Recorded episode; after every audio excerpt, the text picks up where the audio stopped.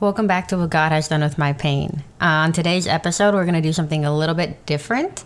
So staying on theme of what God has done with our pain, but this episode, we're going to jump into a more biblical aspect of it. We're going to take a true story from the Bible. I said Bible. I don't know where that was coming from. Bible from an American story. Yes. And the goal with this is to maintain God's character and kind of take a step back and see that he is consistent through all of it. What better way than to actually grab a text that was written over years and years and years ago, but that is true. A lot of the times when it comes to picking up a Bible or even looking at a Bible, it can be very overwhelming, especially for me when I first started. One of the main issues I had was that I thought it was more of like a rule book or a guideline of the things that was expected of me as, you know, a follower of Christ. And now being further along in my relationship with God, I've come to find that it's actually a storybook, a poetry book, a song book. Just even like a history book and keeping genealogy and all of those things. So when you look at it from the perspective of this is a storybook of real characters, real people who went through real trauma, real pain, and how God was able to use that in their lives. And also, they didn't know that they were playing in a bigger picture. They didn't realize that there were going to be people years and years and years and years and years later who would be reading their story. And so the goal with this is to make reading the Bible a little bit more comfortable. And what better way than to break down a chapter? And I'm not saying like break it down like a professor would do it, but more breaking it down to simplify it a little bit more. Because if you're anything like me, when you read the Bible, you can get lost in the sauce. Like there are things that you're like, wait, I don't understand what that means, or why did God do that, or why did that character do that? And it's, if we can just focus on this is a story and these are real people, this happened to real people. And I mean, yeah, we're believers. We have to stop looking at the Bible as something fictional and just something to reference to every now and again, but actually remember that this actually happened and maintaining the truth behind that and not to water it down, but also to better understand it and also bring people closer to reading the Bible and from a perspective of it's not a rule book. It's not going to tell you that you're a horrible person. It's not going to say that you're doing everything wrong. Quite the opposite. It's going to show you that there were people in the past who have actually endured and like have struggled with real life struggles. And wait until we wait until we go over David, because I remember my jaw dropped when I read David's story. But we'll get that's a story for another time. Today we're going to be actually going over Job, the story of Job, because his is known widely about his suffering and about his struggle and everything he went through, and so it's a perfect place to start. And so.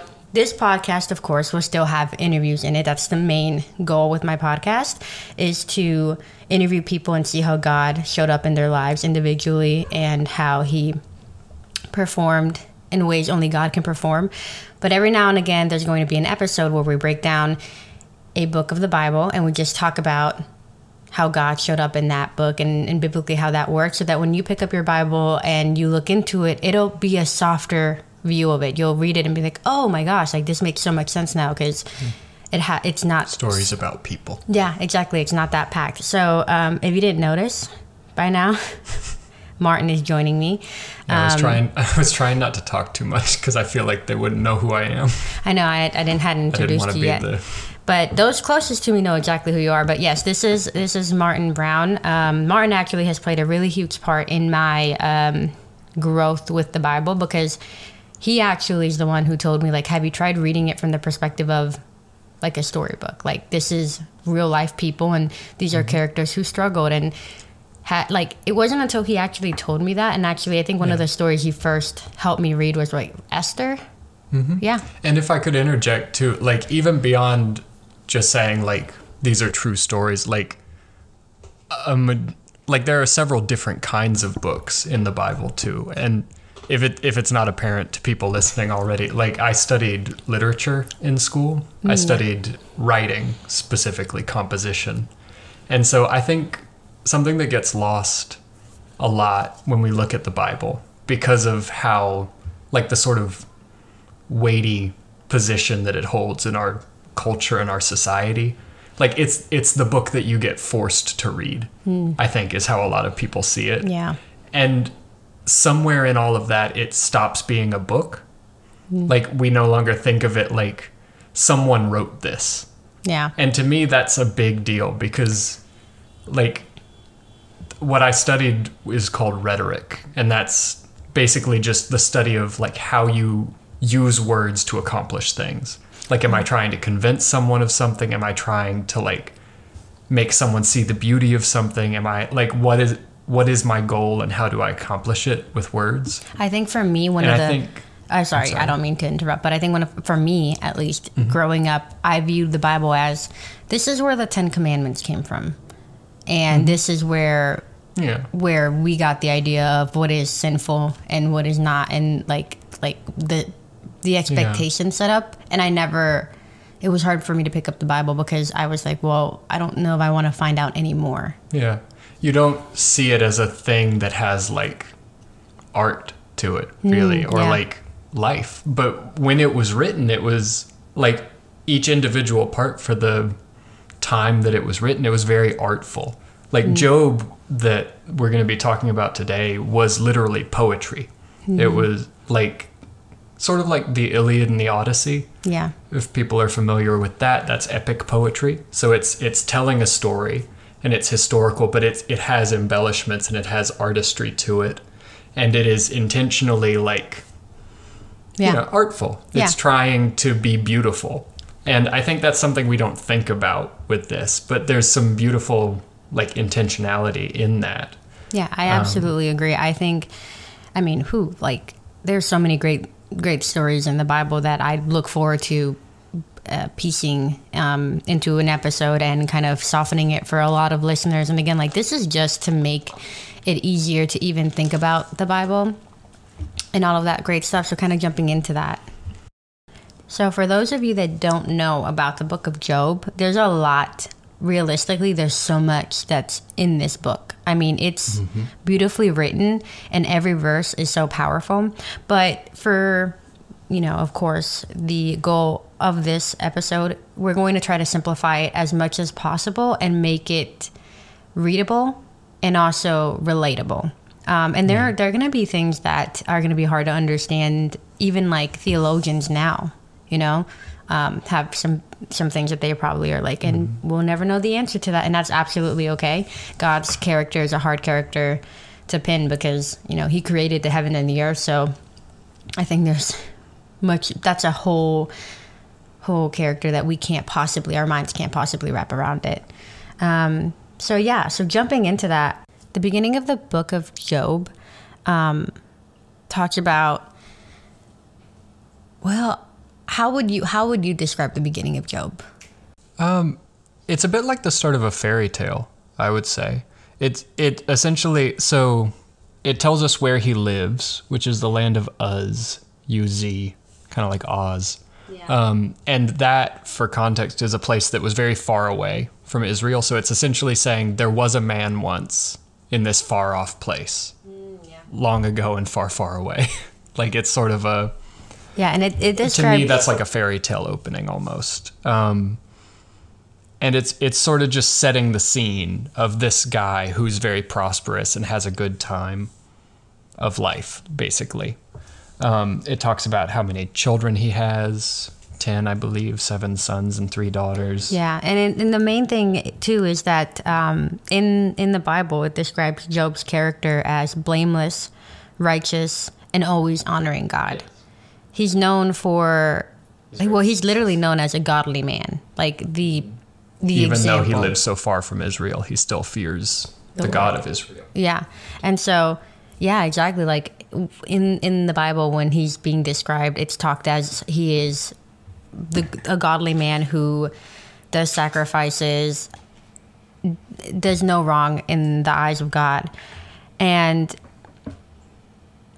in the later, like later in the book of Job, yes, you come to find out that God is actually holding like a council meeting.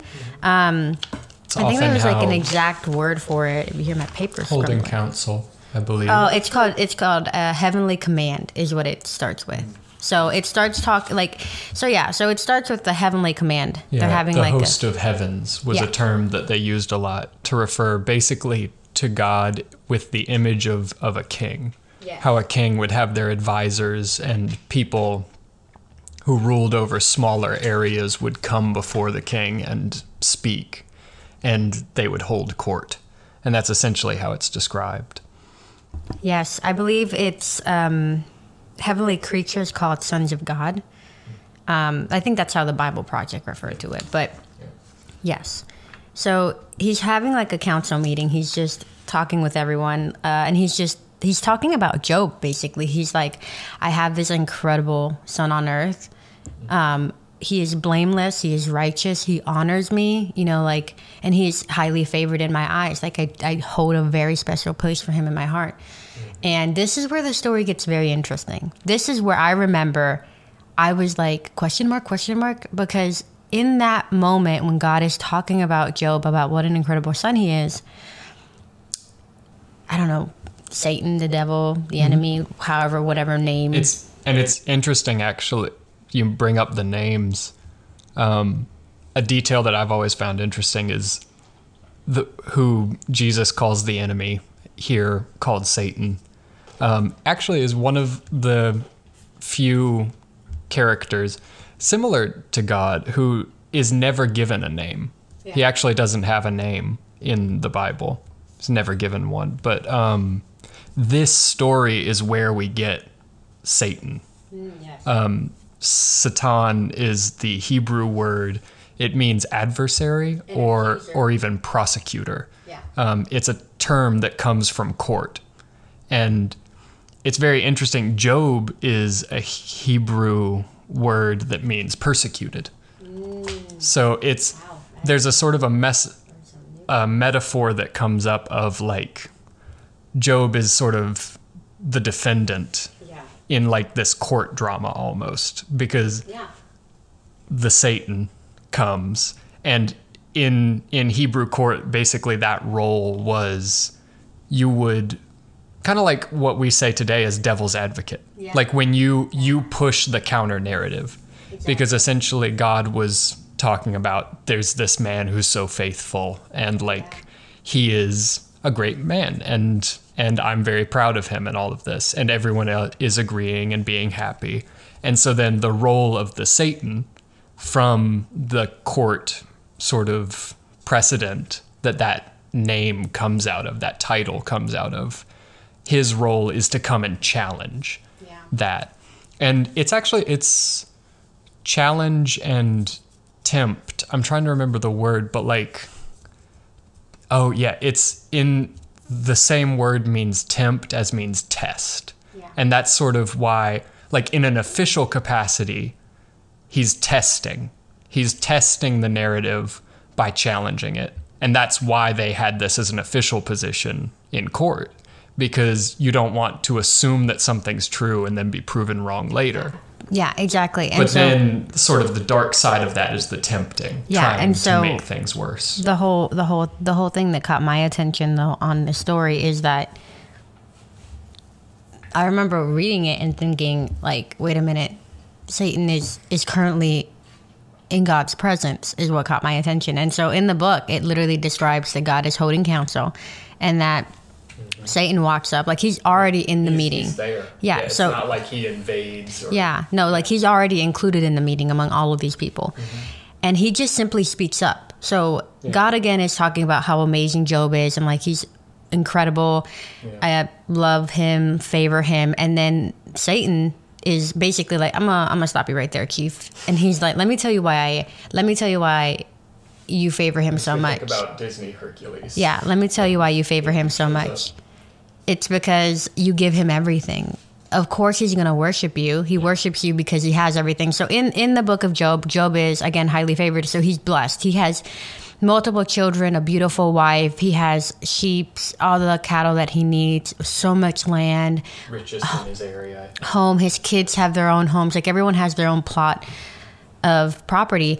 And so what Satan does is he tells him, like, the only reason Job loves you so much and honors you and is a godly man is because he's so blessed. If you basically took, what does he have to be sad about? Yeah, like, he's a happy man, he's rich, he's living his best life. And so what does he say? He's like, but I bet you if we were to strip him of everything that he has, he would stop worshiping you. Yeah. Like, he would not be faithful to you.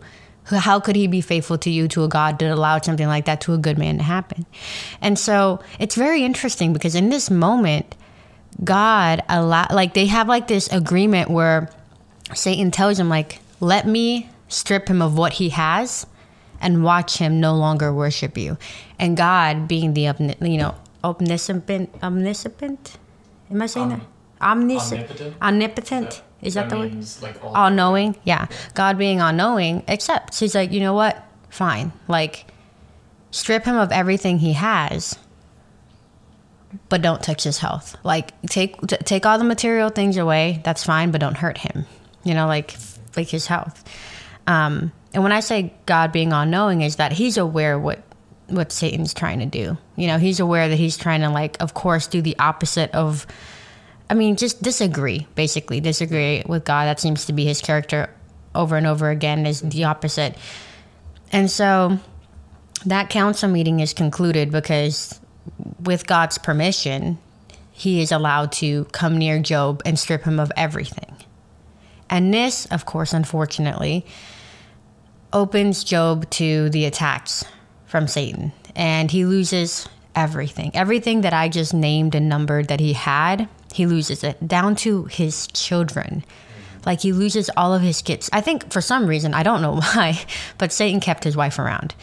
I'm thinking about it now, and I'm like, out of all the things, wouldn't you want to kill her too? Like, if you're taking everything away. I mean, that's a bit of a spoiler though, because the kids don't die until later, or do they die immediately? The kids are one of the last things to go, I believe. Okay, well, yeah, but still, like, his wife seems to be one of the main things that... It's 42 chapters long. I think there's like 20 chapters in which he's losing things.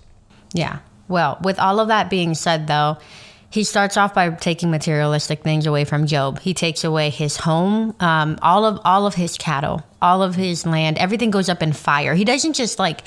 The animals don't simply drop dead. They literally just... They go down in flames. Or one of the things that happens in the book is... Some of his workers were in a building, and the building comes crashing down upon them. And only one survivor from each location is left alive so that they can run and tell Job of what happened. So, you know, his harvester comes running, and he's like, everything, you know, was destroyed. Everyone else died. I'm the only one alive. I'm coming to bear you these bad news. And so in the book, Job is getting back to back bad news. It's kind of like in modern day time, like you get a flat tire, your car engine starts to go bad. You know, there's something that goes wrong in your house. You need a new AC unit. You have a bad diagnosis. Like, all of these things start happening to Job, and like, he is just distraught. And of course, one of the last things that he is told is that his children and his children's children are dead. Like, everyone is dead. Of course, like I said earlier, his wife is still alive. Don't know why. I think Satan just decided to leave his wife around. But so he goes into this place of he's lost everything. And in the culture back then is when you were truly distraught and going through it, you were to rip your clothes. Like, it was a symbol of just angst. Like, you were just in... Yeah, kind of like a symbol of mourning. Yes. Yeah, like you rip your clothes, and I believe you shave your beard too. Like your hair goes as well. And so Job falls to the ground, of course, and even so, he still worships the Lord, though. Like in those moments where he's lost everything materialistic in his family, he still worships the Lord and says, "God, you are good." You know, like he says, you're still a good God. You are a God full of wisdom, a graceful God. And he doesn't turn from God and curse him. And he doesn't, you know, he doesn't question God in that moment. And so he continues to worship the Lord. And of course, there's another council meeting and there's Satan again. And God is like, well, see, you know, my son Job still remains a godly man, and he still, you know, worships me. And so Satan says, yeah, but that's only because you left him his health. I bet if he got sick, he wouldn't worship you anymore. I bet if he got sick, he would curse you. I bet if he got sick, da-da-da-da-da. And so God tells him, all right, fine.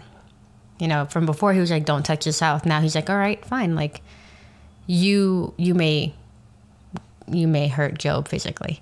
And so I think he says, but leave him his life. Yeah, like, leave him his life. I mean, yeah, but if Job died, like, the game would be over. Mm-hmm. Like, so that's a good point, though. Yeah, but he makes Job sick. And I'm talking about, like, not just, like, a common cold sick. I can't remember off at the top of my head what Job had, but Job... I think it's, like, sores. Yeah, he had, like, really big sores. He couldn't barely stand. Everything was painful. He couldn't sleep. It was so painful from the sores. And so... The whole point of this is that Job hadn't done anything wrong. So Job is struggling, trying to understand why he's being punished. Yeah. In his eyes, because back in that culture... Talk about the language of, like, innocence, that he knows he's innocent. Yeah, yeah. And so he knows God will deliver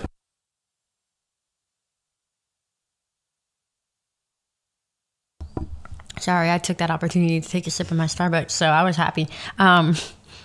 No, I think that you're right. I think all of this, though, plays such an important part, because the whole council meeting started with, he only worships you because you give him everything, yeah, because he's so favored in your eyes. So strip him of everything. And even in these moments, Job refuses to curse God, even his wife, which might be why Satan left her around. He probably knew she would do this, but even his wife tells him, like, why don't you curse God and die?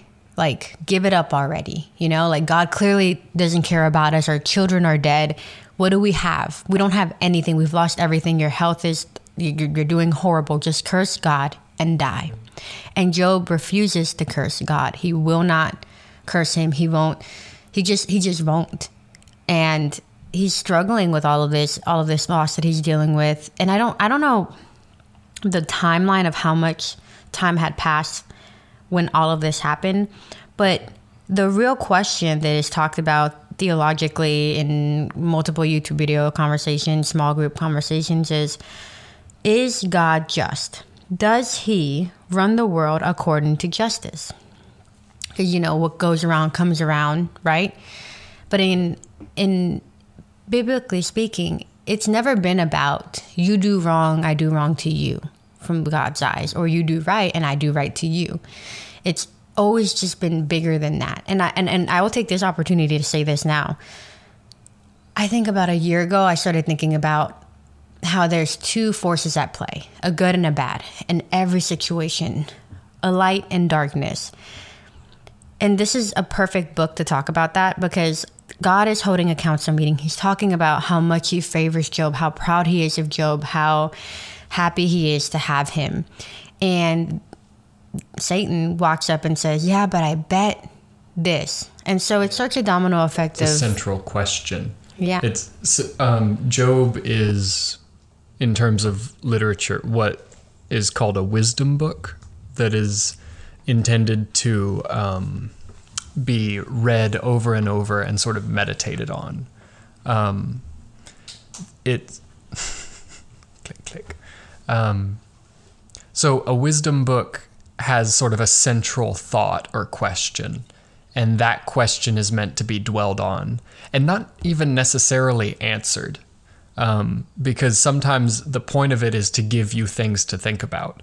And the central question of this, I would say, is one, how do we respond when bad things happen to us? That's sort of the question that's raised in that initial time when God's holding court. Yeah. And also, why do bad things happen? Yeah. Because then, and we're, I think, about to get to it, we get some answers proposed by human characters in the story. And you know what? Because Job has some friends who come to visit him in his time of need. Job needs to look over his Facebook friends. Once we get into it, Job needs to look over his Facebook friends. They are essentially representing the philosophies of the day, because one of them is essentially saying you need to confess. Whatever wrong thing you did that you're being punished for, you need to confess and get right. Yeah. Because that is one of the ways that people have answered that question for a long time. Yeah. So let's do a really quick recap, because once we start talking about that, it's going to get very complex. Yeah. So let's do a real quick recap just to make sure that the listener, I swear, I'm sorry. I'm going to fill you guys in a little bit. We got Starbucks before we started recording, and we got ice drinks. So of course there's like clinging. And these mics have a mute button. You can like hit the mute button, take a sip of your drink. I don't know why. But instead of hitting mute and making his life easier, Martin just goes really far away from the mic and takes a drink when he could just hit the mute button, sip, sip, jingle, jingle, and then unmute. But he just gets far. And it just, I don't know. I just think it's very interesting. Lost in the scriptures. Because you have the button. And forgetting the worldly. Like you have the ability to mute. Why not mute? You know? I was with the Holy Spirit. I wasn't here physically. I was up in the court. Uh-huh. I'm just saying, like, if you have the ability to mute, then you could drink freely, and you wouldn't have to worry about going. I'm so sure far, I could. Right? Well, back to the topic on hand. Yeah, to recap, Job is blameless, righteous, honors God. God presents him as a godly man. Satan, Hebrew word for Satan, accuser, prosecutor, challenges God, saying Job only comes because he's rewarded for being good. So this opens the domino effect where God says, all right, bet, take all of his stuff away. Satan says, say less, all the good stuff. So he goes, takes it. Job is distraught. His kids are dead, distraught. All of these things are happening. His wife tells him to curse God and die, which is marriage goals, I suppose. But and just something I want to say really quick on the, I'm sorry, were you finished with your thought? I didn't mean to cut you off. No, I didn't have a complete thought. I was just recapping. So if go ahead, because once we hit I just wanted to say, on the topic of it being kind of like court, where essentially Satan and everyone else in the story, including the people who are about to be introduced, are the prosecution. You know, like they're prosecuting Job. Job is the defendant, and the one person who's defending him is God. Yeah. Like even his earthly, like his wife, his own wife, his friends, they are not on his side. The only one on his side, because he is righteous, because he is innocent. Yeah. The one who knows he's innocent is God. God knows the heart. Yeah. And like maybe Satan knows it too. Probably not. I can't speak on that. Only God is all-knowing. Yeah, so, yeah, with all of that, like, Job gets to such a low point. I mean, being sick, losing your children, losing everything. You can't even speak because of how much pain you are in. It doesn't take much, honestly, throw you. He still does not curse. He lost everything. So. So this is where we get into a little bit of a complex part of the book of Job. This will begin around chapter 3. Becomes a philosophy class. Yeah. And again, we're not going to try to overcomplicate it, but we want to simplify it as much as possible. The panic in your eyes. I know, because I immediately knew that you were going to start. Martin is going to be a fantastic tool, and like he's like Clippy on Microsoft Word, where he's just gonna have all of this really great insightful stuff. Meanwhile, I've got the simplest version. So, it came out like the insult, like he's such a tool, but I didn't mean it that way. I meant it as a compliment. Like you're a multi-tool, you know, like the little ones that got all the little things on them. The one that you're happy to have because you're like, oh, I actually have that attachment for that. That's what I meant. But. Yeah, so this is what happens. There is a group of friends that come to see Job. They come and they basically are having like not a get together, but they're visiting Job and they're trying to figure out what's happening. Job's argument is that he's innocent because they're like, what did you do? Like, what did you do to anger God so much that you've got to this extent of pain and loss? And Job is like, I'm innocent. I haven't done a thing. And this is still to my knowledge, to my heart. That a lot of people have to this day. And it's sort of, it poses the question, like we talk about karma. We talk about like basically divine retribution. You do bad things happen to you. You do good things happen to you. That's like what we today call the prosperity gospel. That's how churchy folk refer to it.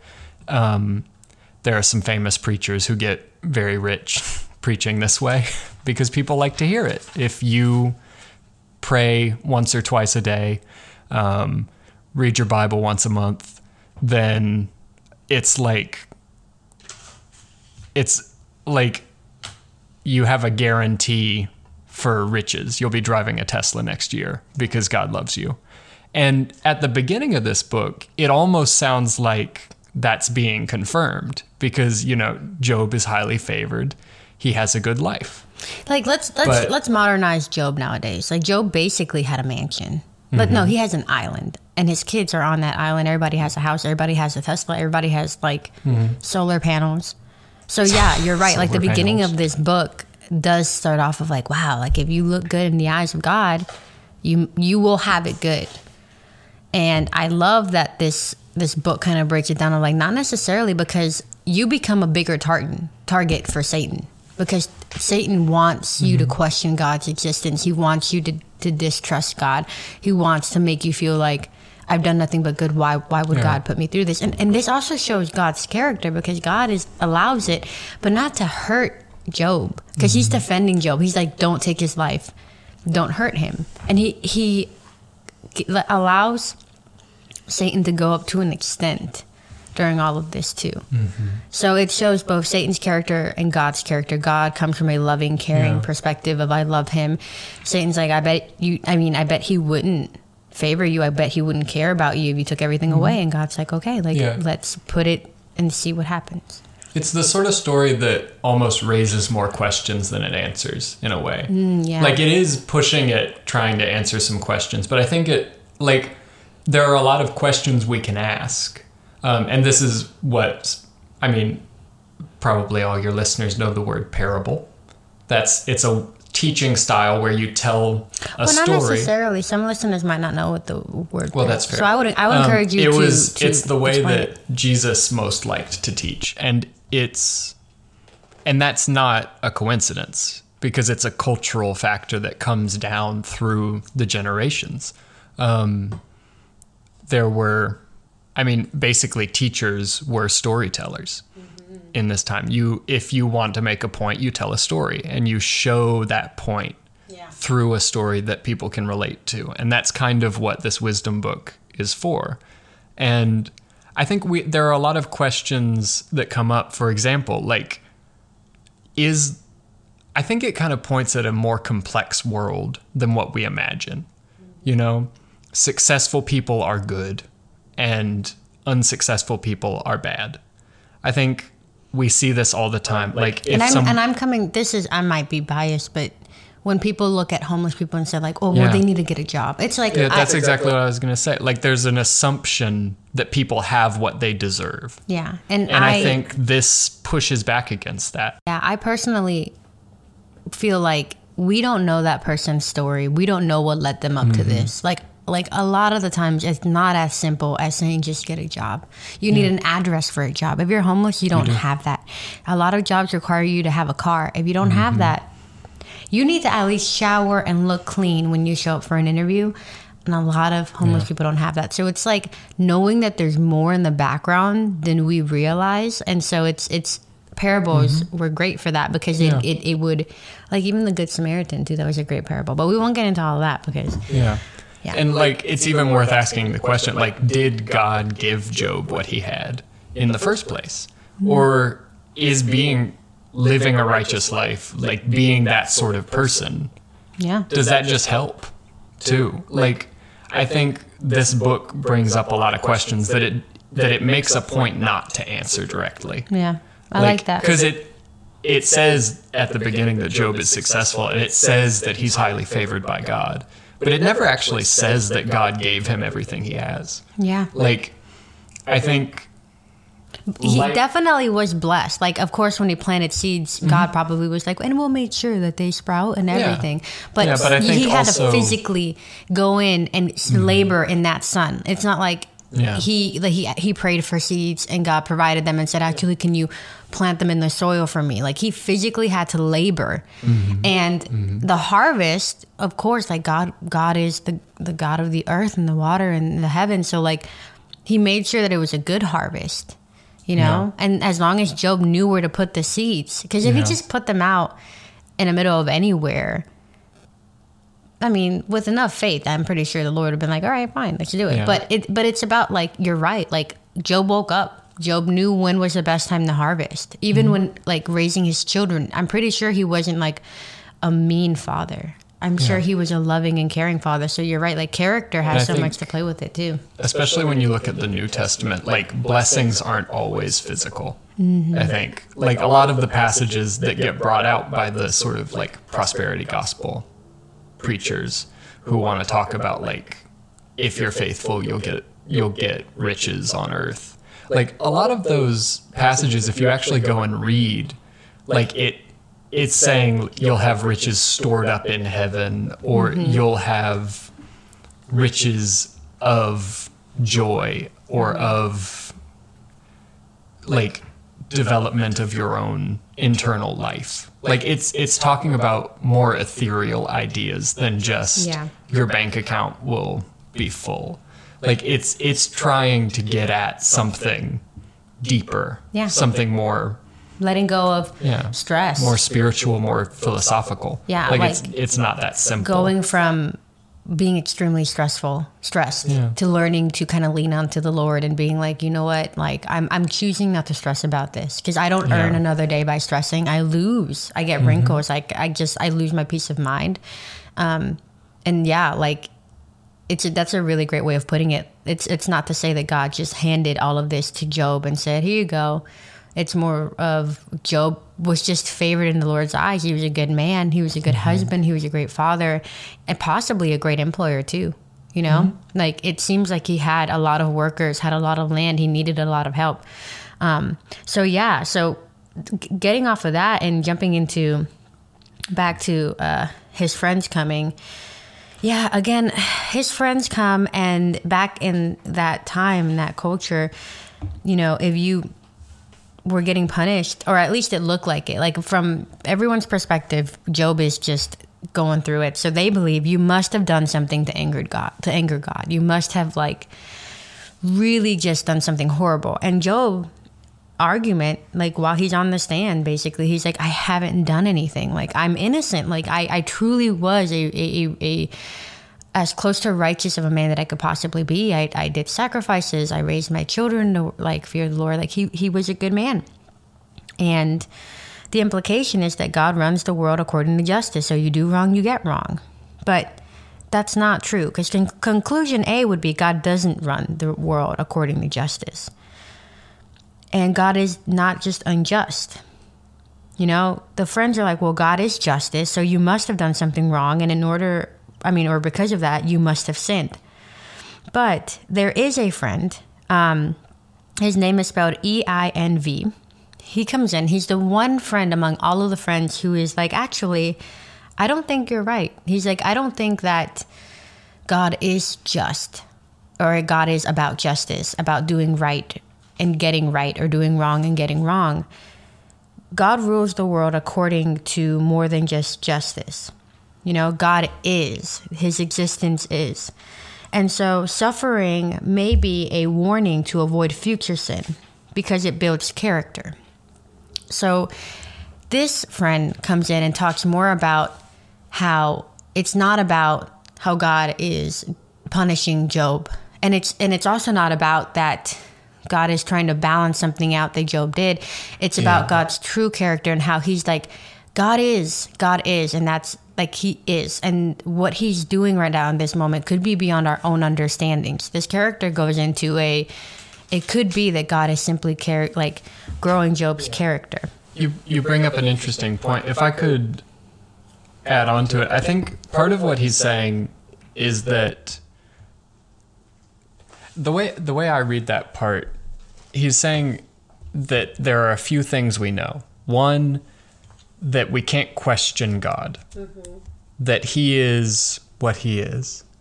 And two, that if Job is telling the truth about being innocent of wrongdoing, that there must be a reason. And this is something that we come to in philosophy. They call this the problem of evil. And it's essentially that, why is there bad in the world? Why is there evil in the world if God is all powerful and all knowing?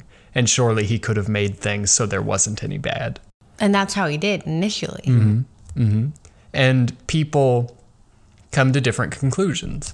A lot of the answers come from, if there's going to be free will, there's going to be evil, because you can't give people choices without letting them do bad things. And that doesn't necessarily explain earthquakes and tornadoes and things, but it does go a long way to explaining why there's bad in the world. And another, that's sort of what this friend is bringing up in this book, and this is a popular belief to this day, is that basically going through bad things teaches us, that it helps us to grow. And I think that can be a satisfying answer for some and not for others. I think when we think through this, I personally don't believe that you need pain to know what joy feels like, which is something a lot of people say. You wouldn't recognize happiness if you didn't have sadness, is a popular belief in philosophy. And I don't think that's necessarily true, but I definitely think we learn through our experiences.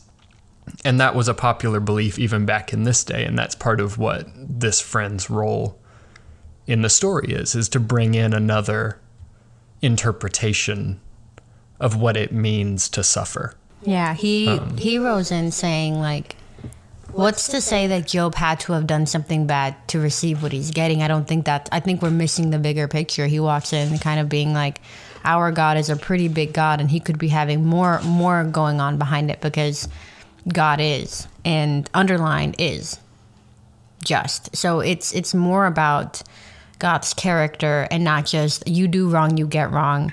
And his conclusion is the best conclusion out of all of the friends, versus being you did something wrong, you get something wrong.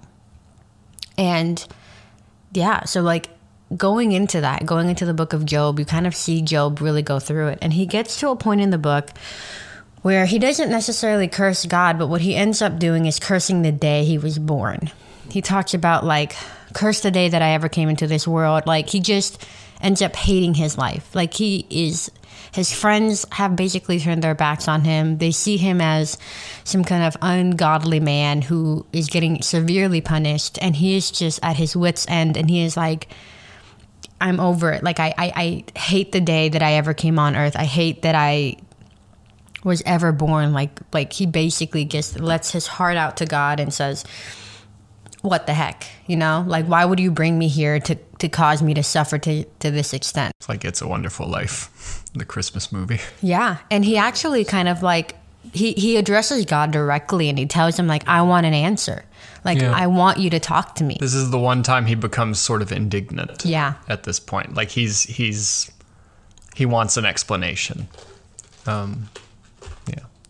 Still not to the point of accusing necessarily. More but of questioning. He questions God. That's the best way to put it. He just says what the heck? Mm-hmm. And I'm sure everyone listening can relate. I can, where I was I don't know why I'm here. I'm so at my wit's end. And so Job is questioning God, and he tells him talk to me. You need to answer. What the heck? And it talks about how God actually comes to talk to Job, but he comes as a big storm cloud. Like he comes and a storm cloud is formed, and God kind of takes Job on this visual tour.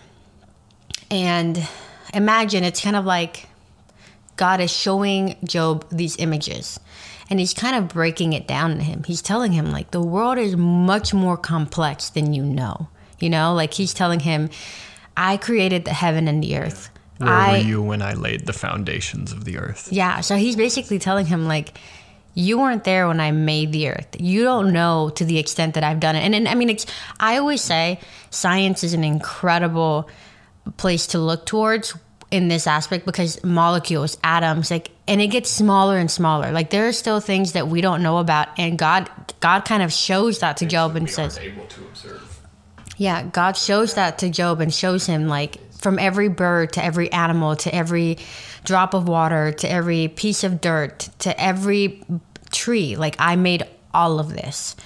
Every molecule on this earth I've created. And so you can't possibly wrap your head around why I do the things that I do, when you can barely wrap your head around the creation of the earth that you live on alone. And I like the image he uses of laying the foundations. Because, so that's obviously a term that comes from building.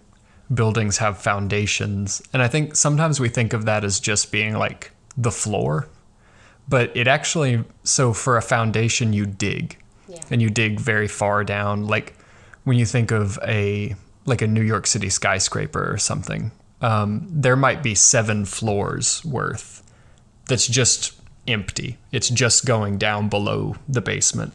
And the reason you do that is because otherwise it'll tip over, or in a heavy rain, when the soil becomes wet, becomes muddy, the house will sink and shift like the Leaning Tower of Pisa did.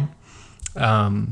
And I think it's a very nice metaphor for a spiritual understanding of the world and whatnot, that he laid the foundations, the parts that you can't see that hold everything together. I mean, I think that's a very pretty way of putting it is, I mean, hairstylist here, so I'll use myself as an example. As a hairstylist, and I know that if you're a hairstylist listening, I know you will understand, but it's having someone come in and say that they have box dye in their hair and they want to be platinum blonde and they want X, Y, and Z, and kind of having to explain to them the science behind it and kind of telling them no. Or saying yes, but not now, kind of explaining to them that there's more. And so like in our industry, it's common to have clients who don't entirely understand why you're saying no. People believe that like, oh, isn't that simple as putting the color on my head, and won't my hair take the color? And their response to that is no, your hair will not take the color. You need to actually understand the science behind it. There's a whole reason we go to school and we get, this whole course of training that we go through, even haircutting, like your hair texture, like what kind of hair color you have, what kind of hair texture you have, the hair history, hormones, like everything that you're dealing with and everything that you've got going on in your hair and your hair cuticle plays a huge part during your appointment and during your consultation. So there's a bigger picture of it. So it's not as simple as sitting down and showing us a picture and being like, this is what I want. Like we have to determine whether it's possible and like whether your hair can handle it. Also, if you have ever had your hair like smoking in a foil or just struggle, like let's just say you went in and you got your hair in a foil and it started smoking or it got really hot, that's not your stylist's fault. I've heard people say like, my last stylist or YouTube videos talking bad about a stylist, but I'm gonna quickly just, while we're on the topic, that's not your stylist's fault. There are chemical reactions. So for example, your stylist could have had another girl get the same exact thing before you showed up an hour ago, leave happy, get the picture perfect hair done, exactly what they wanted. Then you came in. Now, depending on the shampoo that you're using in your hair, the type of box color you've had in the past, whether you're from somewhere with really hard water that has a lot of built up in it, could have a chemical reaction to the color that we're using. And that doesn't happen like a lot, like it's very rare, but it can happen. And so if your initial reaction is to say they messed up my hair when they have a pretty good track record, it could just be a chemical reaction in your hair. And so it's also understanding that there's so much at play in any career. An architect, you could show them like, this is the house I want. But if the plot of field that you bought does not offer a good foundation to build that house on, and it's not like a great spot, or the trees around, like it's just not doable, you can't just become upset with the architect and your contractor for telling you no. Like there's so much more. Like they went to school for it. They learned it. They know everything about it. So yeah, like even in my line of field, like having to tell people why that might not be a great option, or even with as simple as bangs. If you have a very small forehead, bangs are probably not for you because they're going to take way too much away from your frame, away from your face, and it's going to make your face look even smaller. If you have a larger sized forehead, then yeah, absolutely go for it. But like even that, this is just a little sidetracking of what the main topic of what we're talking about now is.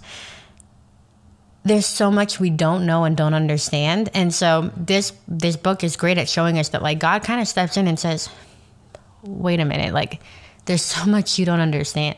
There's so much that has played a huge part in my creation of you and of this world. And from every water drop to tree and even your children, like everything, it's so complex.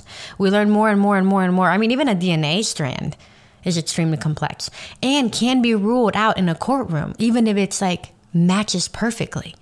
So that just goes to show that like God is much more complicated and complex than we could ever wrap our heads around. And in this book, God's response to Job is, you don't have a universal vantage point. And what does that look like? It's kind of like if you have a child and they get mad at you because you won't let them play with a particular object, like let's say a battery, let's say a toddler really wants to suck on a battery and you're like, no, because battery acid, but they don't know that. So they get mad at you when you take it away. That's because you have a bigger vantage point than they do. And so God has a much bigger vantage point than we do. That's like, I mean, it's kind of like when you get on a plane and you go up and you go up and then you get so humbled because you're like, oh my gosh, we are so small. Like, I mean, at least for me, when I'm on a plane and it's going higher up and I'm staring down because I love the window seat and I'm like looking and I'm watching how the grass is actually turning into square shapes and like sky buildings are getting smaller and smaller. And so then I start to feel like an ant. It's so easy to be like, oh my gosh, like I need to live my life a little more. I need to go skydiving, but that's not the point. The point is God sees it from that perspective, but yet he can see every single piece of dust and knows it by name. Now, I don't know if he's naming dust, but it's an example. I don't know. He might have like a category for them. But the point is, he talks about Job having a very limited perspective. Job has that toddler perspective compared to God's perspective. And so in this book, God never tells Job, and this is why. He doesn't ever tell Job, like, actually, we had like this meeting and I was actually, like, I was just saying, like, you know, guys, Job is a whole vibe. Like, he's chill. Like, we like Job. And then that guy, Satan, came over and said, no. Let me tell you something. I bet if we took everything away from Job, he wouldn't worship you anymore. God omits all of this. God doesn't even bother to tell Job this because for whatever reason, he just doesn't seem fit to. Instead, he just tells him that there is a bigger perspective that Job doesn't understand and that Job's perspective is limited. And that is such an interesting thing because then God goes back up, not telling Job of any of this. And so Job never truly gets an answer on why. But he is humbled and he's like, oh, I don't understand why God does the things that he does. That brings up the question for me. I wonder what is your main takeaway for this? Because obviously... Also, I want to give a quick plug. A lot of the knowledge that I have from this is, yes, from reading, but also if you've never heard of it, there's this amazing YouTube channel called The Bible Project. They illustrate a lot of the Bible and make it into like not cartoons, but they draw it and they animate it, these amazing animations, and it makes it easier to understand the Bible. So like a lot of the things I talked about today are notes that I've taken in the past from the book of Job. And so if you want to get even a bigger aspect and actually a little deeper into it, because we're just scratching the surface here. If you want to get a little deeper into it, I really, really suggest you checking out the Bible Project. Yeah, especially YouTube. If you're interested in like a sort of a pulled back literary approach. Yeah, they will. Looking at it, I mean, they do very good, just like summaries. And yeah, they simplify it, but also like then, you get it, and you're like, wow, like that was fantastic. Yeah, the main voice of them is Dr. Tim Mackey, who I forget if he's still teaching or not, but he's a professor.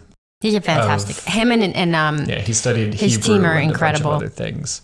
But you were asking me a question. Very good sort of scholarly approach to looking at these issues. I was asking you what, in the end, is your main takeaway from the book? Because it opens with a bet. Yeah. Essentially. Well, I'll answer both beginning and end if that's okay with you. Sure.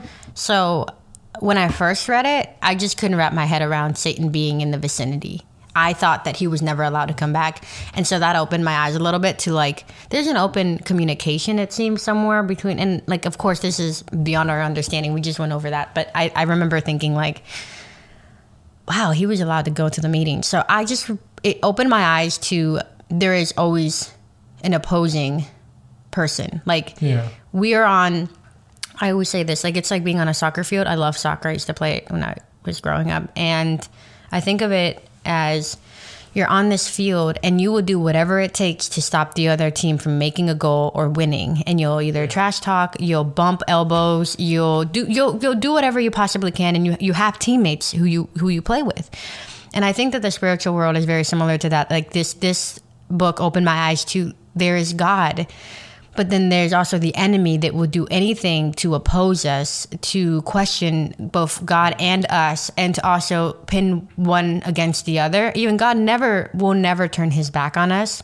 But the enemy wants us to turn ours on him. And of course, like the stuff of like, if God was so good, then why does this happen? And da, da, da. And so like all of these little whispers that you get of, if God truly loves you, then why are you still living paycheck by paycheck? And it's like... Yeah. It's also about your stewardship too, and it's like, it plays a pretty bigger picture. So to answer your question for me personally, that opened my eyes of reminding myself of like, there is someone who does not have has my best interest. There is someone who wants me to struggle, wants me to question God, wants me to curse God. Just like the whole goal was like, I bet he'll curse you if you take everything away. Yeah. That's a sort of a practical interpretation. And you had a second. Yes. My second one actually happened more recently. Mm-hmm.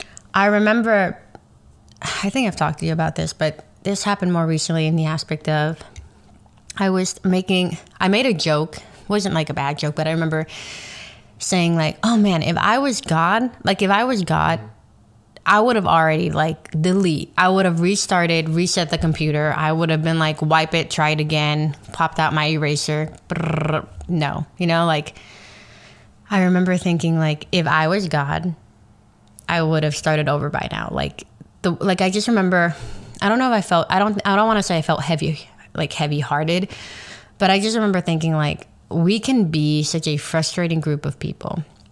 There's a lot of good in the world, but there's also so much negative and just things that I can't wrap my head around. And I just remember saying like in a passing joke, like, yeah, if I was God, I would have restarted it, deleted it, like wiped out the board and started again with a better utopia. But I remember that not even like a week later, God kind of spoke to my heart. I think I was like rereading Job, where I think I was watching a Bible Project video about Job.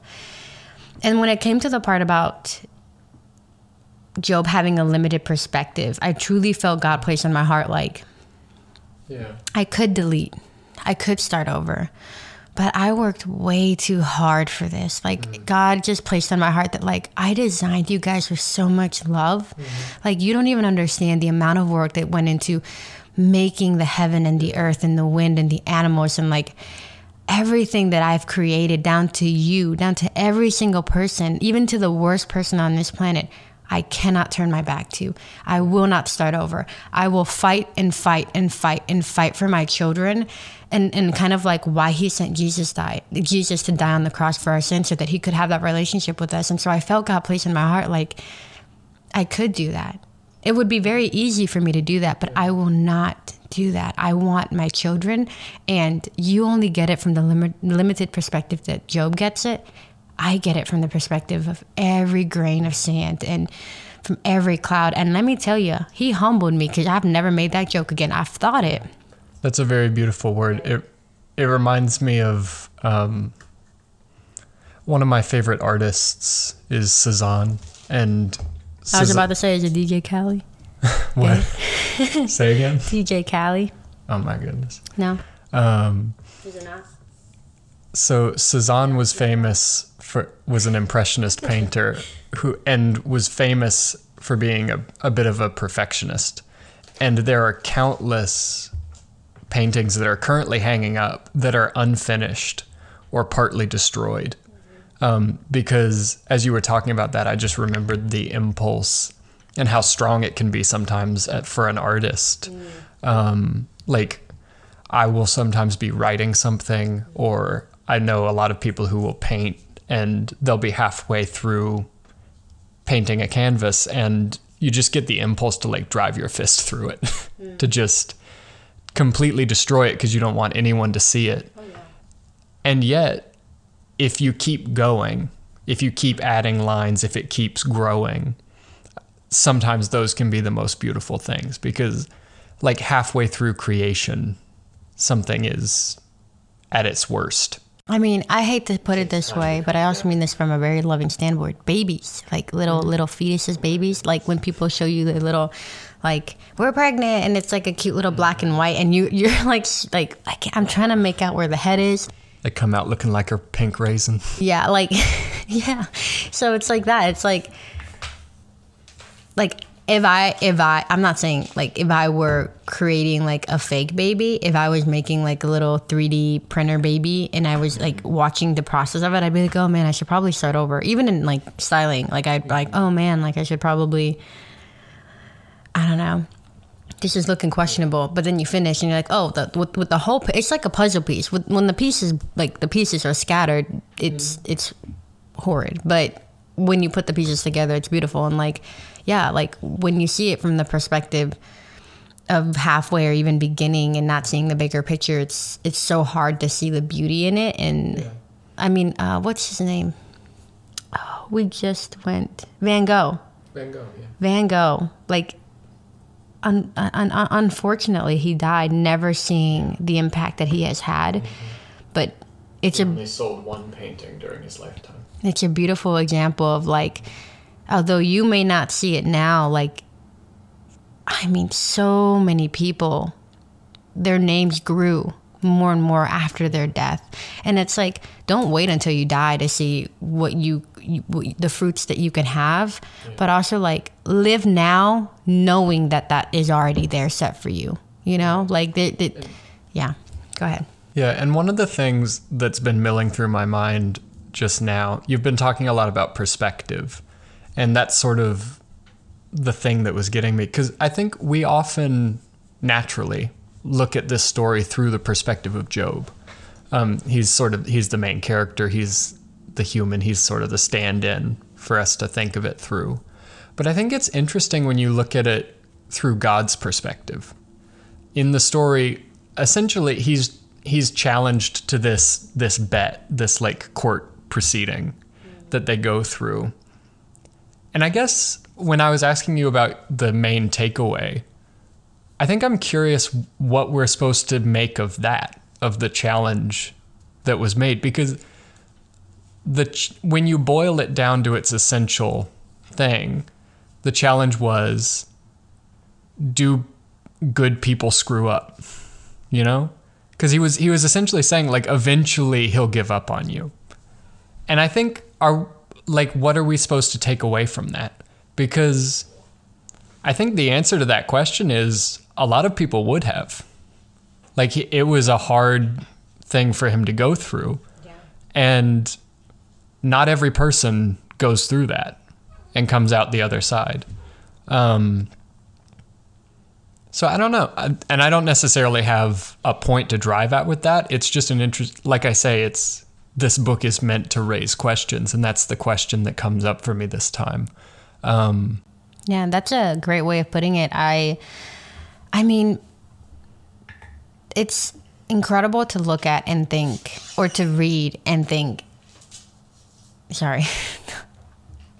The way that it squeaked when you took a sip. It's just interesting to think that, like, you're right. The whole goal here was just to say, like, he'll curse you. Like, he's got a good. As soon as he doesn't have a good, mm-hmm. he's not going to worship you. He's not going to be a godly man. But I think it also sets an expectation for people who are, like, a follower of Jesus to kind of realize that, like, on our worst days, realizing that it's beyond our control. Yeah. On our worst days, that, like, in the end, when we pray, always ending the prayer with, and your will be done. Accepting that God's will is the final word in everything that goes on, and also accepting that it's beyond our own understanding. Because what we didn't talk about, now that I think about it, is we didn't talk about the end of Job. We didn't. And can I make one more point about that before we do? Yeah, go ahead. I just wanted to say, because part of why I bring up the, like, the central question asked by the adversary and answered by God, or defended by God, I should say. That central question of, when tested, will a righteous person fail? Mm-hmm. The Old Testament, at this point, this is, I believe, the 18th book in the Jewish tradition.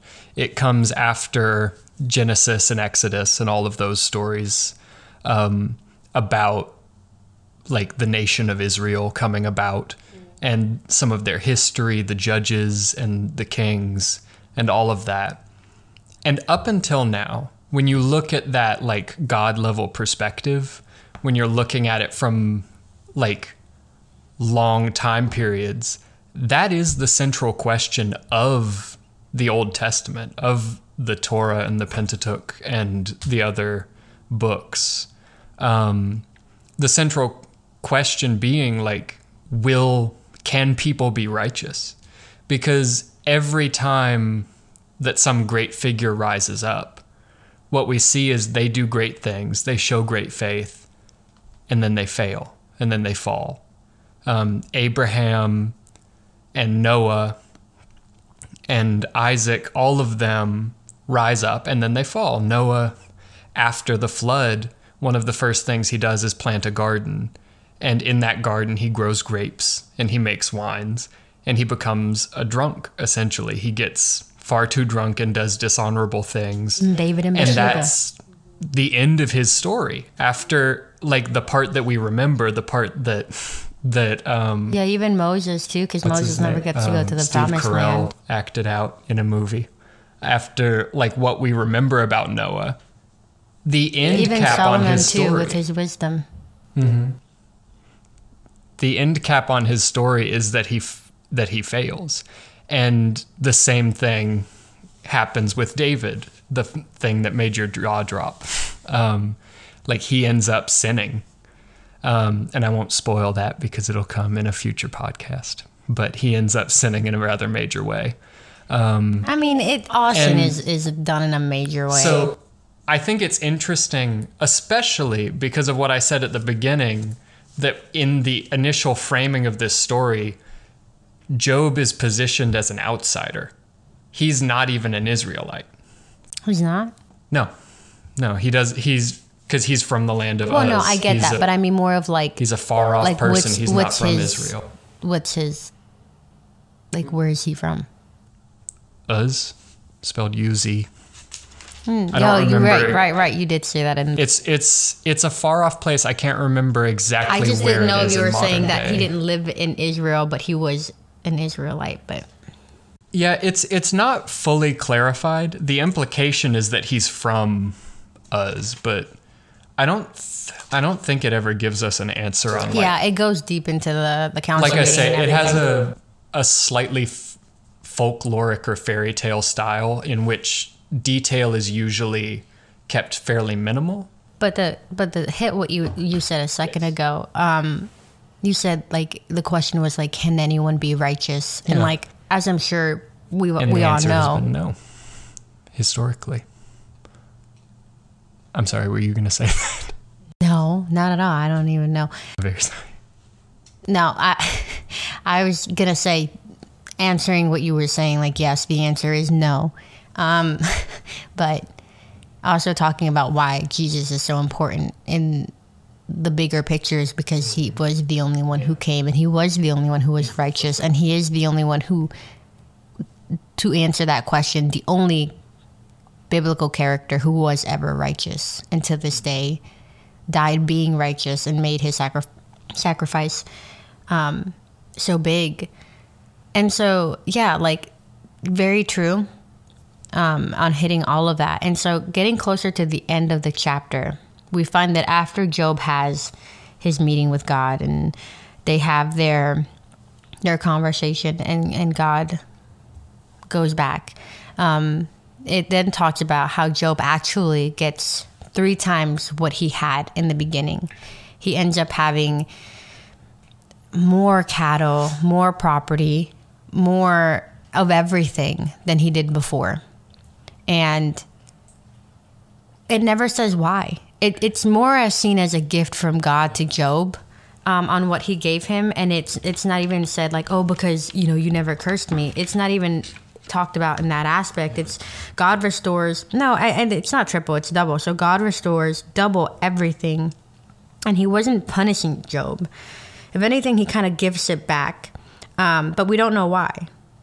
And we just know that Job now understands that no matter what, he is to trust God's wisdom in the end. He is to accept that God is all-knowing, and that that there's more than what he can see to the eye and his perspective, and he just has limited perspective. So now that he has double everything, and everything's, I mean, he's been given everything back as a gift. Or well, it's not said that in the book, but it's more of seen that way. Yeah. He just sits differently. Like Job in the beginning and Job at the end is very different, because at the end he understands that everything that is beyond his own understanding. Yeah. I think it can be a challenge to appreciate. I think the more that we get, the more inclined we are to think we deserve it. That's something that's been shown. It's psychologists today call that the rich man's fallacy. But it's also the culture that's been set for nowadays too. It is. But I don't know. I think it's always been a part of us. It has. But now it's been highlighted. It's been more of the front piece of everything. Yeah. If you think about it, it's always been there. Yeah, but it's been hidden in the past. Yeah, culture, especially. Well, I don't know if it's maybe especially Western culture. I think there's a big focus on accomplishment, you know, like you do this and prove your worth. I mean, that's probably all people. No, but see, I want to, while you're on that topic, I do want to hit on that. And it's not, I mean, there's nothing wrong from celebrating your accomplishments. Absolutely. Celebrate where you are. But it's so important to know that, like, it doesn't prove you are already worth it. Yes. You hitting a certain pay salary is not going to say, and now you are finally worth it. Yeah. You getting the car, or you buying the house, or you getting married, or you simply getting the job of your dream job. Like, you, from the moment that you came into this world, you were already worth it. You were good to go. Kind of, and I'm sure parents out there will understand. When you look at your child, you love them.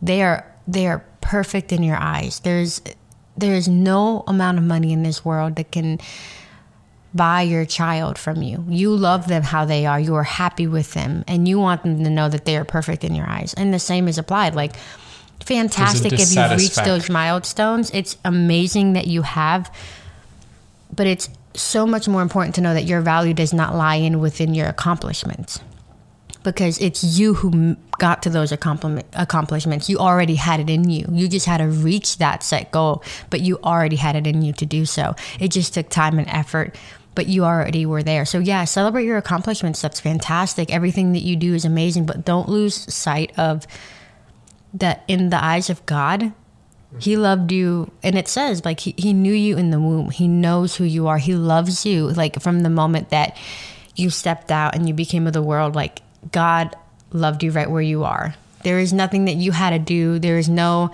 amount of praying or Bible reading or any of that stuff that brings you closer to God. God already favored you. God already loves you. It's the culture nowadays that says, like, unless you're dressed like this or that, kind of like going back to the homeless, like, oh, they'd only get a job. They probably had a fantastic job, became bankrupt, lost everything, and are currently going through their Job phase. Where a righteous, loving, well, not fully righteous, but like a godly man, godly woman, lost everything. So we don't really know from their perspective, but always making sure that, like, your heart aligns with God's heart and knowing that you are already loved. And if you get the promotion, fantastic. But if you don't, you are still the same person you would be if you got the promotion. Nothing changes but the job title. So whether you're in a valley or in the in-between plains or at the peak of the mountain, what changes is your circumstances, but not you. You is what remains. Job is what remained. The character that God was speaking about during the council meeting was the character of Job. He wasn't saying, oh, Job has like all of these houses. He's got like 5,000 employees who've got a 401k, an insurance plan, an Aflac, and his wife has given him all of these kids. No, God was talking about Job's character when he was talking about him. And that's the same that applies for us. When we are seen in the eyes of God, he's not like, oh, and she's got like this incredible promotion. She's got like this amazing husband and all of these. No. God's like, she's got a beautiful heart. And that's what I'm after. I think one of the hardest questions that we can answer about ourselves is how we define who we are, like for ourselves. Because I think about things like, I love to write. I love to write nonfiction stories and all sorts of stuff. I always have. But I was thinking to myself, like, people can get injured or take a hit to the head. And if the language center of your brain gets damaged, you may never string a sentence together again. And I was in the shower where these sorts of thoughts thrive. You get the weirdest thoughts in the shower. I was in the shower and I was just thinking about that. And like, if that happened to me today, what would I think of myself when I woke up tomorrow? If I define myself as a person who writes well, yeah, a person who's good with words, yeah, like if that is the core of how I define myself, then I don't feel good tomorrow. If my definition of myself is deeper than just something I do well, if my definition of myself is deeper than just like one facet of my being, then I will survive things like that. Like, I will be able to have a self. Allow me to go in the opposite direction. Like, I love what you're saying. So this is what caused me to go in the opposite direction. I am currently reading a book. I love what you're saying, however. No. But this is what I'm saying. It's like, it's great because what you're saying fits onto what I'm about to say is I've currently been reading a book called Embracing Obscurity, and it's a book about being anonymous, you know, taking away the luxury of being all of this in a bag of chips, basically. And going off of what you're saying, in that book, the author talks about embracing obscurity and no longer going by subtitles, not just saying like, hi, I'm Martin and I'm a writer,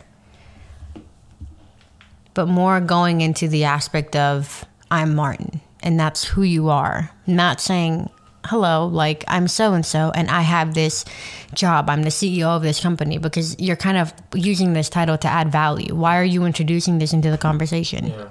So off of what you're saying, that's what I'm saying. It's like, I like what you're saying because it hits the topic of the book that I've been reading, which I really like. It really encourages you to put aside your accomplishments, put aside your job title, put aside everything, and just be who you are inside, and stop trying to fit a mold that you're currently in, but more going over everything and just saying like, I'm Emily, how are you? And getting people to know you in that aspect, instead of saying like, oh yeah, and I, you know, do this and I do that. And it's great. Like, again, your accomplishments are great, but I really like that this book encourages for you to put the subtitles down, because while you're reading the book, it actually challenges you, and it says like, what subtitles have you used and have you held on to? Yeah. If you define yourself by anything that can be lost, then your identity is in danger at all times. Because, I don't know, like... The best way that I can put it is...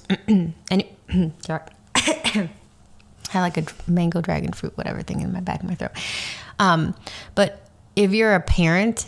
I know that you can relate to this. The moment that your child comes home from school or daycare and suddenly likes something that they didn't like before, or does something that they didn't do before because it was introduced to them, whether it's a funny word or a cartoon character, like there's a shift that they've added onto their personality that they didn't have before. That's something that's been introduced to them, or they're asking you about because so-and-so likes it, and it's getting caught up in the crowd, you know? And I think, I don't remember who said it. I think it was this child, I don't want to say therapist, but like someone who has a lot of knowledge about children and their development, said that at some point your kids go from your voice to their peers being the loudest voice to them. So like from the ages of 12 and on, like what their peers do and say becomes the loudest voice, and your voice becomes the backseat voice. It's not as loud. It's not as prominent. It's not what sets the tone, but what everyone else is doing. Like, you know, I mean, for example, Uggs. I hate to admit it, but I had a pair, and now I look back, and those are the ugliest things I've ever seen in my life. No hate against Uggs, but they just look like a little stump, like a little, do you know what I'm saying? I have nothing against Uggs. If you own a pair of Uggs, great. I'm just saying, like, back in my high school days, Uggs were the thing. Like walking around in Uggs were great. And it's like that, it's so weird that like we follow the tone that's set by everyone else in these subtitles, and this is what I have and this is why I'm successful. But you're successful because of just simply who you are. You already had the capability of doing that. And with all of that being said, going ahead and wrapping up this book of Job, all of that to say, Job was blameless, righteous, and honors God.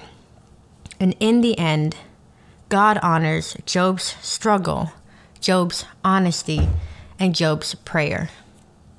It was all about how Job sought God. It was all about how Job was honest. He was innocent. He said, I didn't do anything. And he said to God, like, I cursed the day I was born. His honesty, his rawness.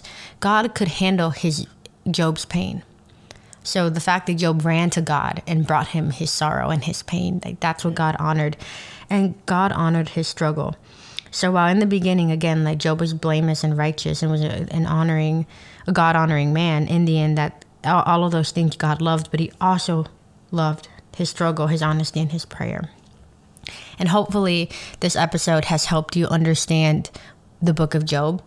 I do encourage you to go back in, and if you have the Bible app, you can even listen to it audibly. Go to the Bible Project on YouTube and listen or watch.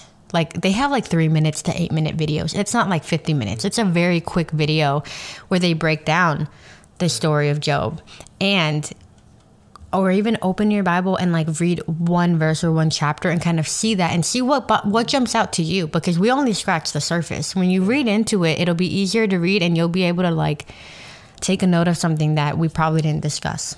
Yeah, I would definitely, especially if you're someone who like hasn't really cracked the Bible before, for you, it was something that people forced on you that you don't see in this sort of like interesting or literary way. I would recommend listening to it in audio, and definitely starting with a book like Job or Esther, which is right before it, or one of these other books that is a story. Yeah. And it was meant to be heard as a story, and you're meant to think about what these characters are going through and ask yourself constantly, like, what would I do? And what does that mean? What does that say? And like maybe you agree with the character or maybe you don't. It's all about the relatability on here. It's all about the rawness of these biblical characters were real people, and their stories got written down, and they like... Normally we have a tendency of making them fictional, and we have a tendency of making them putting them high up Like, we could never be like so-and-so, but realistically, we could be like Job, struggling and questioning God. And so kind of not putting them so high up on a pedestal, but realizing that these people and characters and these stories are real and they happened. So yeah, read it like the poems that they are and the songs that they are and the stories that they are, not forgetting that like the God that they speak to, the God that they are praying to, the God that they are worshiping, the God that they're lamenting to is the same God that we worship today. And his character remains true from the beginning and the end.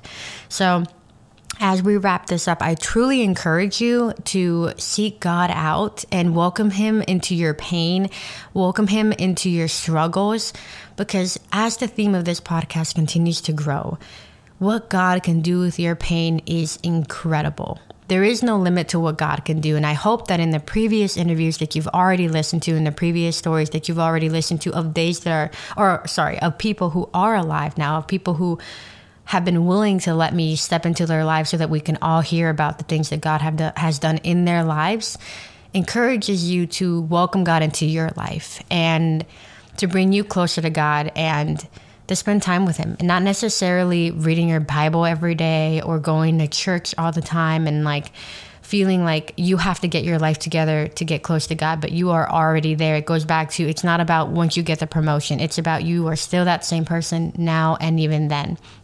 So I encourage you to try reading the book of Job or watch a Bible Project video or even listening to it audio, like all amazing options. And again, like as we wrap this up, I thank you so much for joining me and Martin as we talked about the book of Job. Hopefully this made it easier for you to look into and to read. But most importantly, I just hope this encouraged you to welcome God into your life, because I always like to say our God is a God of consent. He is a God who doesn't want to burst in and break down your walls and say like, you will worship me and you will love me, but more of a, I'm here if you need me. And when you do need me, I am more than happy to step into this space with you and be with you. So I just really encourage you to seek God and do with all of this information that you will. With that being said, Martin, do you have anything to say before we finish? Yeah. I think for me, there are two big takeaways from this book.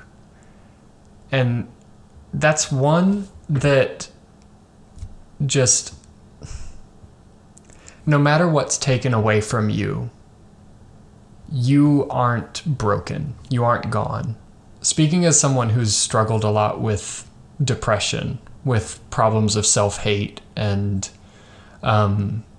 just some very serious anxiety, I think it's very easy for us to go through losses, especially losses to how we define ourselves, and to let that shake everything.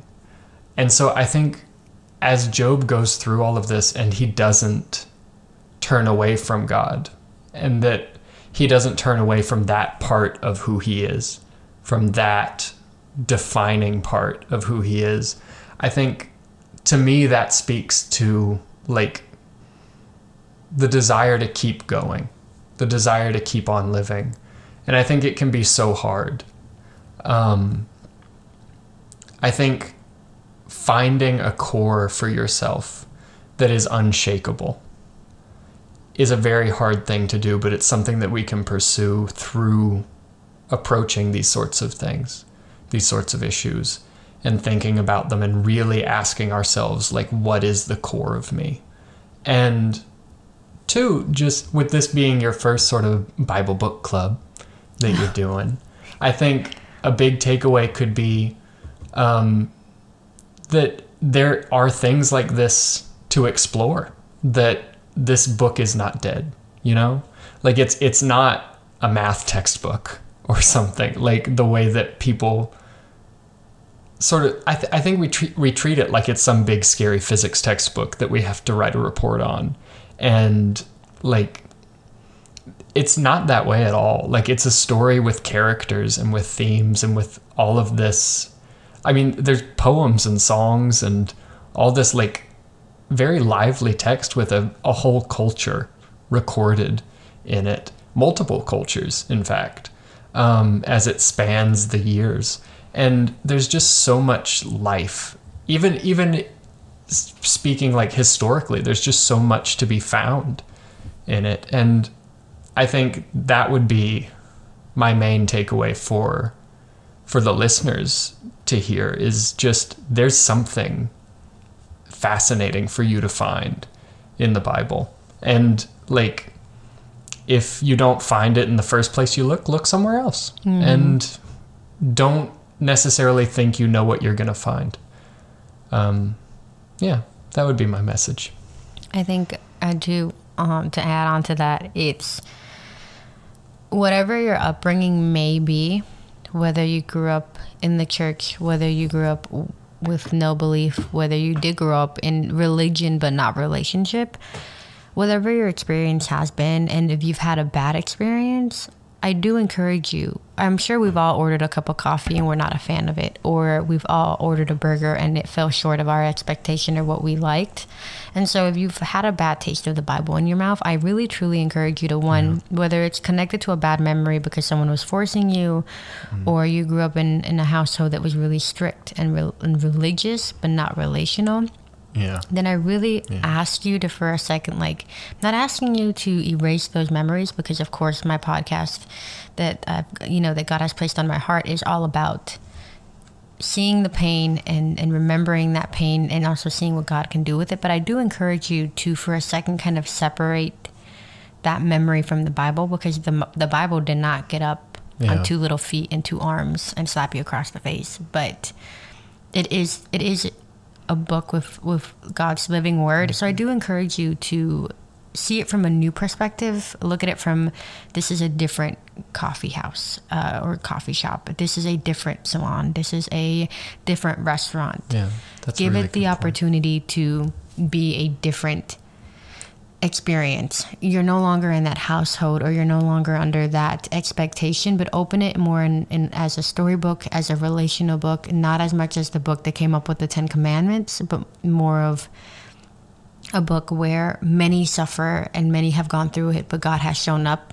And start with the book of Job if you can, if this podcast has made it or this episode has made it easier for you to listen. I mean, not listen, but read it. Or I truly encourage you to find sources like the Bible Project, or read a verse a day, but not to see it as I have to be the perfect example of what this book is giving me, because if not, then I'm not accepted. I've already fallen short. I've already messed up. Not necessarily, because this book has so many people who do fall short, and God's character still loving them regardless of that situation. And so I really do encourage you to, whatever the bad experience or bad taste that it has left in your, on your palate in the past, I encourage you to just try it again. We all grew up loving chicken tenders and chicken nuggets, and we all ordered it off of the menu every time until we finally got the ability to pick something off the menu and realized that that vegetable that we hated for so long, turns out that it actually is really good when it's properly seasoned and cooked well, or included in a particular way. So the same can be said about the Bible. I really do encourage you to just pick it up, or even look at little snippets of the Bible Project where they do break it up softly, and then maybe then be like, oh, I wonder how I would perceive it if I read it. Yeah. And I would say, with no other book do we make the assumption, just because someone reads a book, it doesn't mean they understood it. If someone, and I want to say this, if someone has said to you that, if someone has hurt you in the name of this book, or if someone has hated you in the name of this book, they did not understand this book. I don't think people have saved lives in the name of this book, and people have killed in its name. And it's not for us to say who's right. Yeah. But I don't think... all we can speak of is the character of Jesus. And if you truly pay attention to the book, Jesus calls us to be loving and caring and not judgmental. He was very strong on, don't talk about the splinter in that person's eye when you have a whole log, a whole plank in your own eye. Like, he was so quick to say, mm-hmm. like, don't you start talking when you yourself have your own things you're struggling with. Like, the expectation that Jesus left was love, kindness and love. And so in the past, if you have not experienced love and kindness by someone who walked around with the Bible, I am truly sorry that because of someone's own expectation, because of someone's, like, just, I don't know, misinterpretation of the word, mm-hmm. don't allow that to speak for the Bible itself. Because I'll say it again, if you've gotten bad customer service at a place, that does not speak on the place itself. You know, it could be that that person was having a very difficult day, or exhausted, or just did not have the attitude for it. Because you could go to that same place with someone else, and that person would be like, oh my gosh, how are you? How can I help you? And we'll do whatever it takes. So I just encourage you to give it a try whenever you are ready, though. This is not go out there and do it right now, but this is just to open your heart to it, but not for you to feel like you immediately have to run and open up the Bible. This is something that is for your own relationship with God, and for it to fit your own time, when you are comfortable, when you are ready. Mm-hmm. Even if you do not pick up the Bible, God loves you regardless. He is willing to meet you where you are. The Bible is just an incredible source to get to know God's character a little bit more, because when you read it directly, you see his character versus having someone else tell you his character from their perspective. Yeah. Books are meant to be experienced, and they're meant to be interpreted as well. Like, it's, if you read something as cold and clinical, you won't get anything from it. I think it's worth, like, when you read a book, you sort of take ownership of it in a way. Like, you have your own things that you take away that no one else had. And the Bible should be that way too. Like, it belongs to anyone who reads it. It really comes alive in you. Yeah. And some people have interpretations that are dangerous or hurtful. Yeah. But like, I don't know, it's sort of like when I was a kid, I really loved Sherlock Holmes, and I read those stories over and over. And if a friend of mine came and said, like, oh, I've read those books too, I have some interesting interpretations, I'd be like, oh, how very nice. And if they said, like, I think Sherlock is a symbol for industrialization, then I'd be like, I don't know if I see that, but that's interesting. Yeah. But then if they told me, I think that the meaning of Sherlock Holmes is that I'm supposed to go out and stab the next 5 people I see, then I would say, go to prison, sir.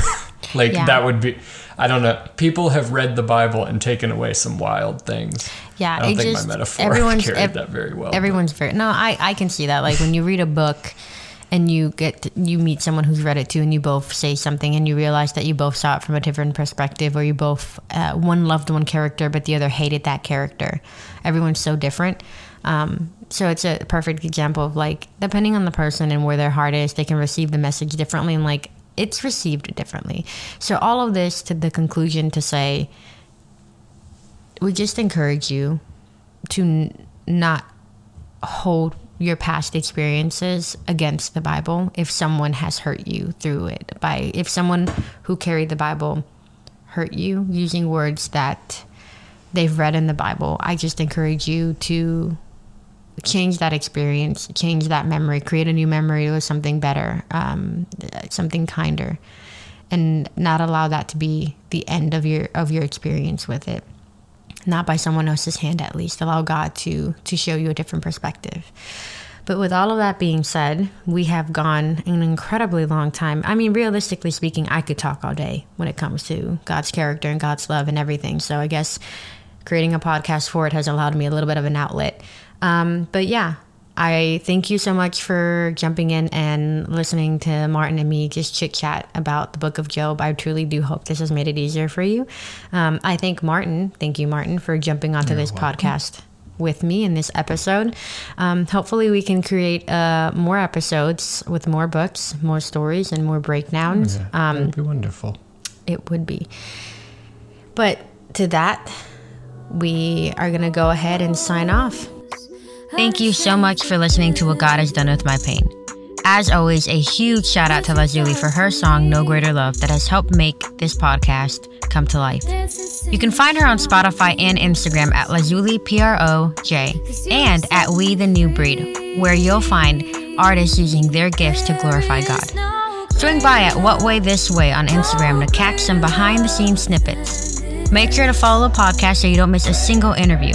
In the meantime, I would love to hear from you on social media or email. Until the next episode.